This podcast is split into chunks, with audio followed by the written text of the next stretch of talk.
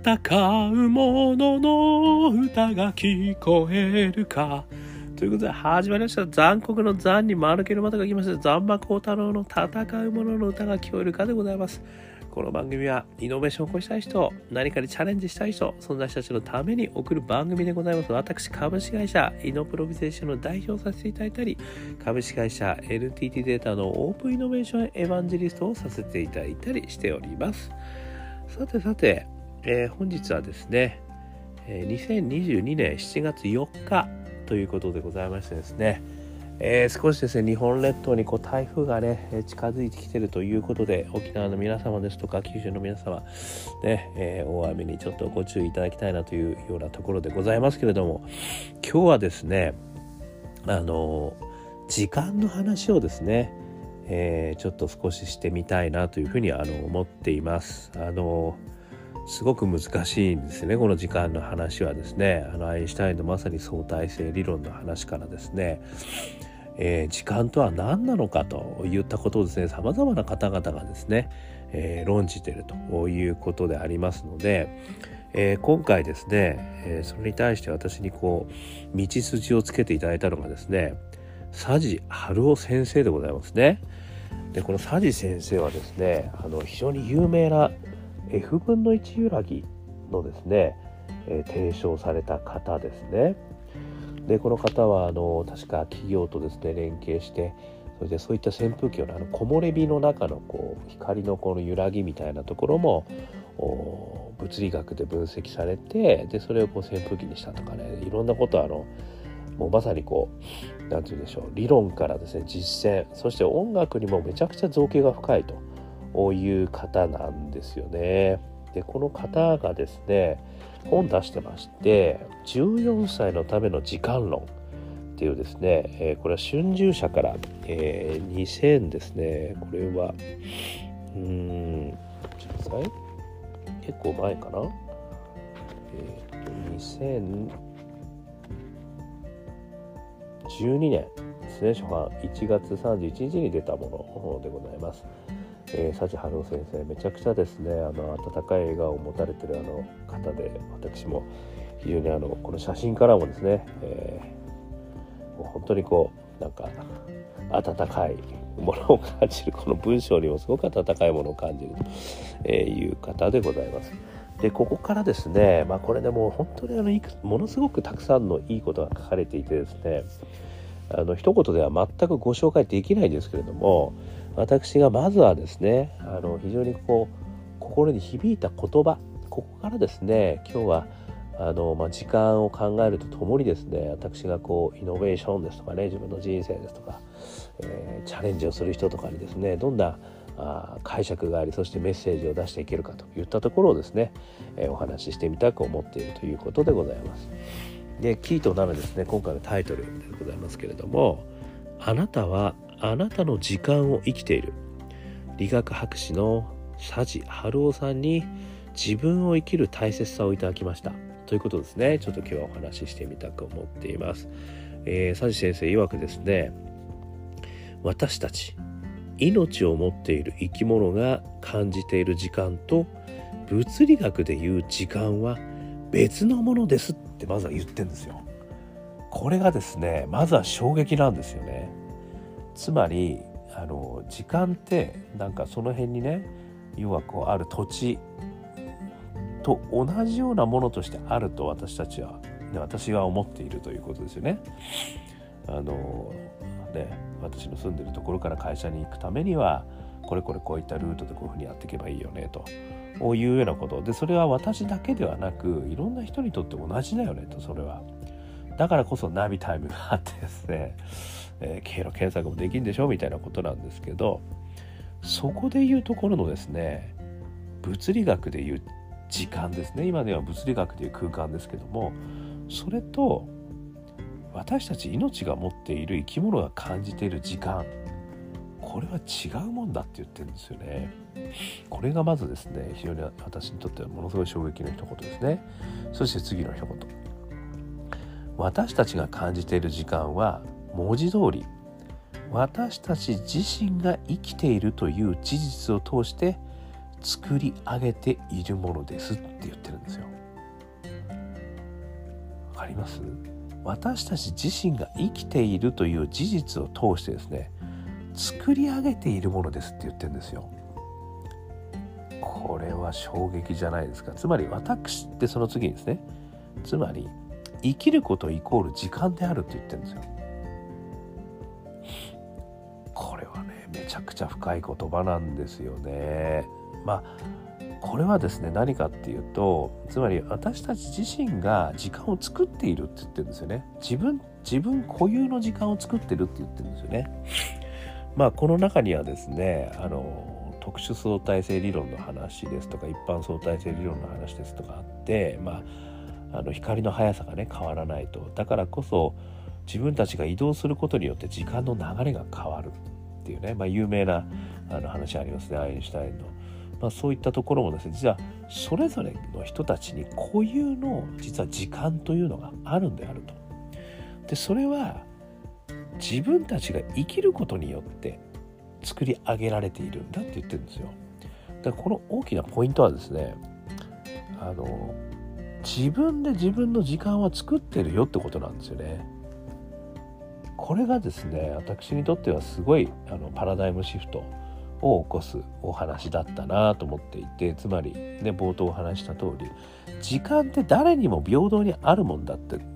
なんとなくこう感じているんですけどいたし今もそう感じてはいるんですけどだからこそ時計があってねあの時を刻んで「お前5分遅れたよ」みたいなねことが言えるということなんですけど物理学でいう時間ねそれはまさに物理学でいう時間なんですけどでも命を持って生き物が感じている時間我々が感じている時間というのは実は別なんだと。そしてその固有の時間は私たち自身が生きているという事実を通して作り上げられているものだいうことなのでこれはすなわちですね平等に与えられているものじゃないと私たちが生きているからこそ私たち固有の中に時間があるっていうことを言われているということなんですよね。これのねあのまあ、ここに至る結論に至るですねこのいろんなことがものすごくこうあの音楽のようにですね素敵な言葉で書かれてるんで是非本読んでください。でこれ詳しい内容は是非とも本を読んでいただきたい。で私がこうやって説明してもね全然あの伝わらないというのは分かっているんです。もう本当にあの素晴らしいあの音楽の話も入ってます。そして F 分の1揺らぎの話も入ってます。そして相対性理論の話も入ってます。もうね、とにかくあの幅広いところからですね時間って何なんだろうっていうことをねあの考えさせていただけるという素晴らしい本なんですけどで私が本当にこう感じたことまあその1と言ったらいいかもしれませんでもたくさんいろんな感じたことがあるんですけどそれはやっぱり私たちが感じている時間は文字通り私たち自身が生きているという事実を通して作り上げているものであると。生きることイコール時間なんであると。いうことですよね。でこのパラダイムシフトはですねあの頭の中にバーンとくるとやっぱりその自分自身が作ってる時間をですよ自分のために使わないって意味わかんなくないって話になってくるわけですよね。だって自分自身が生きてるからこそ自分の時間はできているんだと。だからその時間をなんかこう自分がねある意味こう興味のないこととか自分がやりたくないこととかあのそういったことにねあの取られるということ自身はめちゃくちゃナンセンスなことなんであるという気があのしてきたということですよね。より一層そう思うと。もちろんね皆さんあの時間もったいないとか効率的に動きたいとかねできるだけ時間をね自分のために使いたいと思って皆さん頑張ってるとは思うんですけどある意味ですねその平等に与えられてる時間をより効率的に使わなきゃダメだと思うことといや自分自身が生きてること自身が自分で時間を作ってんだからそれを他の人にあげるなんて本当にもう意味わかんないっていうなんかその分かります？言いたいこと。ね、なんかそこの意識のパラダイムシフトがですね私はこれあっていいんじゃないかなというふうにこの話から思いました。ということでですねあのこの図鑑の使い方ということ自身にですね非常にこうイノベーションのあるイノベーティブなねあのやっぱこれ考え方なんだなってやっぱり自分自身で時間を作ってるんだと自分自身が生きてることイコール自分自身の時間を作ってるということであると。ということはやっぱり自分のために自分がやらなきゃいけないことやりたいことに対してやっぱり自分時間をね自分の時間をそれをこう費やしていくということはまさに当たり前のことであるという気がするんですよね。だそう考えるとなんかこうこれまでの時間の使い方っていうんですかねそういったところにですねあの非常にこう大きなイノベーションがあるんじゃないかと。今までのあのバイアスをね壊したこう時間の使い方ってことをねあの意識変革としてできるんじゃないかなと。いう気がしたというところが非常に大きなところですね。でそれはじゃあどんなイノベーションなんだよっていうとねちょっと私も今は全然考えついていないですけど。ただねやっぱりこの自分の時間は自分で作っている、ね、自分が生きているということイコール自分で時間を作っていることであると。いうことはですね非常に重要なあのお話なのかなというふうに、ね、特にあのイノベーションをやる人それからチャレンジをする人ですね。あのある意味生きるためにね、まあ、時間も使わなきゃいけないじゃないですか、まあ、それも自分のためっちゃ自分のためですけど私もやっぱり会社生活の中でねなんでこんな会議出なきゃいけないんだとか結構思うわけですよ。もうこれ俺もう本当に出たくないでもねなんか出てこいっていうメンバーに入ってるし、まあ、出たからにはなんか喋るけどみたいなでも結局あんま意味ないよね俺出てもみたいなねことを思う会議とかねいろいろあるわけですよね。でそれ自身またはね何かあの、まあ、自分自身のなんか人生のミッションではないようなあの仕事をね、まあ、食うためにやるっていうのはこれもしょうがないことではあるんですけどもまあある意味本当にそれを今この自分が作った時間をねそれに費やしていいのかということをねこう考えるきっかけになってもいいんじゃないかなって気もするわけですよね。より自分のために時間を使うでそれこそが当たり前であると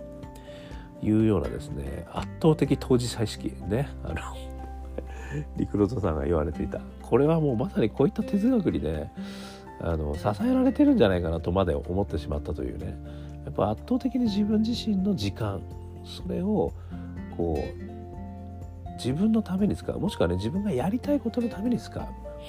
まあ、まさに当事者なわけですよ。時間の当事者なんですよね。だってそれが自分自身が生きている存在意義なんだからみたいなねことですから。からそれを何に使うんだろうっていうことをね考えた時にまあね確かにリスクが大きいからちょっとこれやるのあれかなみたいなとこ思うこともあるでしょう。チャレンジをする人はね。でもそれこそが自分の時間内でそのために時間を作ってるんだとあれは私は。というふうに思うことができればもうそれやっぱりやっていこうと、ね、自分の人生だとそれはイコール。言いみたいなんですね。あとはこうイノベーション活動でやっぱりこういった違和感があるとかねいうことを思ってる人も俺はやっぱりこれに時間を使いたいと。それこそが自分の人生なんだとねこういうふうにあのもしかしたら思えるパラダイムシフトがこのお話からね受け取ることができたらいいんじゃないかなっていうふうにあの思ったということでございました。ということでですね、えー、この本はねすごいいいです14歳のための時間のこれね14歳のためのって書いてますけど14歳に戻った自分に語りかけてるつもりでみたいなねこともね書いてあったんであの結構ハードです。あのすごく分かりやすいです。めちゃくちゃ分かりやすくてめちゃくちゃ読みやすいです。ただいろいろ考えさせられることが多いのでゆっくりじっくり何回も読みたいです。ね、ということも含めまして、えー、ご紹介も含めまして私の意見感想勝手にね、あのー、言わせていただきました。ね佐治先生の言われてることはもっと全然違うことなんですよね。